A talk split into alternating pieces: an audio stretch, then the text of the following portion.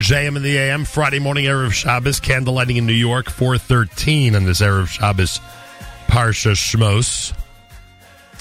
As we mentioned, Rabbi Yudin is in Israel, which always makes his segment on Friday morning extra special when he connects with us from the Holy Land. This time each every Friday, every Erev Shabbos, with great pleasure, we present Rabbi Benjamin Yudin, spiritual leader emeritus Congregation Shomrei Torah in Fair Lawn, New Jersey, to address the entire listening audience concerning the Torah portion of the week.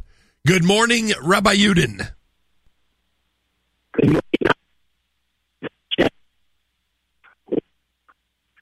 Well, I can only say I am personally so grateful that I was able to come into Eretz Yisrael right before they closed the airport and to say what a privilege it is to be here. First of all, to be here in the rain. It has been raining this past week a great deal, and therefore I say keep on davening. When we daven in our Shemona Esrei, the bracha of Parnasa, and we say the same Tal U'matar Levracha, HaKadosh Baruch Hu should give rain. So, of course, we need rain all over the world, but this is the specific time that it rains in Eretz Yisrael, and we are so grateful that Baruch Hashem, they are experiencing rain. Secondly, just be aware of an interesting point that was pointed out to me, and that is that this past year, 2021, the Misparam was the biggest immigration from the United States since 1973. So with COVID and everything else going on, Baruch Hashem, 4,000 Jews came to Eretz Yisrael, and all I can say is Ken Yirbu. I'd like to, first of all, this Shabbos, we have the privilege of beginning Sefer Shmos, and we read Parshas Shmos. While there are no mitzvos of the 613 in Parshas Shmos, what we do have is, as we understand the beginning of the Shibud Mitzrayim, the servitude in Egypt. But the Ramban, in this his introduction to the book of Shmos, calls it the Sefer HaGeula, the book of redemption. And this is a very important point for us to uh, reiterate before we look at anything in this specific parsha. And he says very clearly that if Geula were to mean that we were oppressed and now we are freed from oppression, then very clearly the book of Shmos should be one of the shortest books of the Torah, right? Shmos Va'eira, Bo, and Beshalach are the four parshios that deal with Yitzias Mitzrayim. You want to put in Yisro, because after all, at the burning bush, which we'll talk about in a moment, Hashem says to Moshe that Tavdunas Elokim Hazeh, the very purpose of Yitzias Mitzrayim was for Kabbalas Torah, okay, I'll give you Yisro. And I'll even give you Mishpatim, because Mishpatim is an amplification of Yisro. Namely, Yisro is the Ten Commandments, and Mishpatim is the explanation of the Ten Commandments in a much broader sense. But why do we need the second or the last third of the uh, Sefer, whereby you have Terumah Tetzaveh, Kisisa, Vayakhel Pekudei, five parshios. Why do we need that? And the Ramban reminds us that we have to keep yearning, davening for the Beis Hamikdash, because until we have the third Beis Hamikdash, we have not reached Geula. Geula is not just a physical redemption, but Geula is a spiritual redemption. I'd like to start this program differently. I've never done something like this before. Usually there's no time for anything but absolute Torah, but I think it's so important to hear the excerpt from Mark Twain, who visited Eretz Yisrael in 1899, and he was certainly not a lover of the Jews. But listen to what he writes. He writes carefully the Egyptian, the Babylonian, the Persian rose, filled the planet with sound and splendor, then faded to dream stuff and passed away. The Greek and the Roman followed and made a vast noise, but they are gone. Other peoples have sprung up and held their torch high for a time, but it burned out, and they sit in twilight now or have vanished. The Jew saw them all. The Jew beat them all, and is now what he always was, exhibiting no decadence, no infirmities of age, no weakening of his parts, no slowing of his energies, no dulling of his alert and aggressive mind. All things are mortal, but the Jew. All other forces pass, but he remains. And he concludes this observation with the question mark. What is the secret of his immortality? My friends, Sefer Shmos, and indeed Parsha Shmos, gives us a very clear answer to that.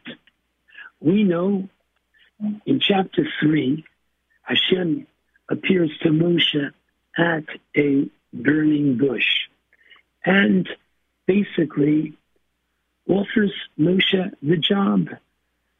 Let's say, um, discusses the matter with him because Moshe resists for different reasons for a week's time but ultimately, Moshe accepts and is HaKadosh Baruch Hu's eminary, emissary to go down to Mitzrayim. Why do we need, in the first place, the whole vision from within a burning bush? The bush is a flame, vaseh, enenu uko. But the bush itself was not consumed. Why do we need this? What's the difference? How HaKadosh Baruch Hu communicated to Moshe? The main thing is, Moshe, you have to know that uh, you are going to take them out of Mitzrayim. And I'd like to share with you a few interpretations and the significance of the Sneh. Firstly, I'd like to suggest, in the name of Rav Moshe Shapira, Tzadik Levracha, that the Sneh and the fire within the Sneh refers to the neshama of the Jew. This is his nakuda pnimis, that pintele Yid, which is indestructible. And the idea is that the Ramban, and this is required reading, it's a longer Shabbos, tonight. I know it's Parsha Shmos. Take out the Ramban on Devarim chapter 14, verse 1. And there the Ramban tells us that A, the eternity of the soul, and that's so important to us that the soul lives on. And this is demonstrated by the fire. What is fire? something which is not physical. You can't touch it. And the idea is that it is itself indestructible. And that is the neshama of a Jew. And it's for this reason that the Ramban writes, number one, the very act of mourning, aveilus, is a concession. We believe a person goes to a better place. Why mourn? The answer is that man is made of intellect and emotion, and because the emotions are an integral part of man, HaKadosh Baruch Hu in our Torah permits man. But, as all know, on the last day of Shiva, it is Miktzas Hayom K'kulo. The person has to get up shortly after Shachris is over. Why? Because we are not to overmourn. That is point one, that the Sneh speaks to each and every individual and says, Whoa, your soul is eternal.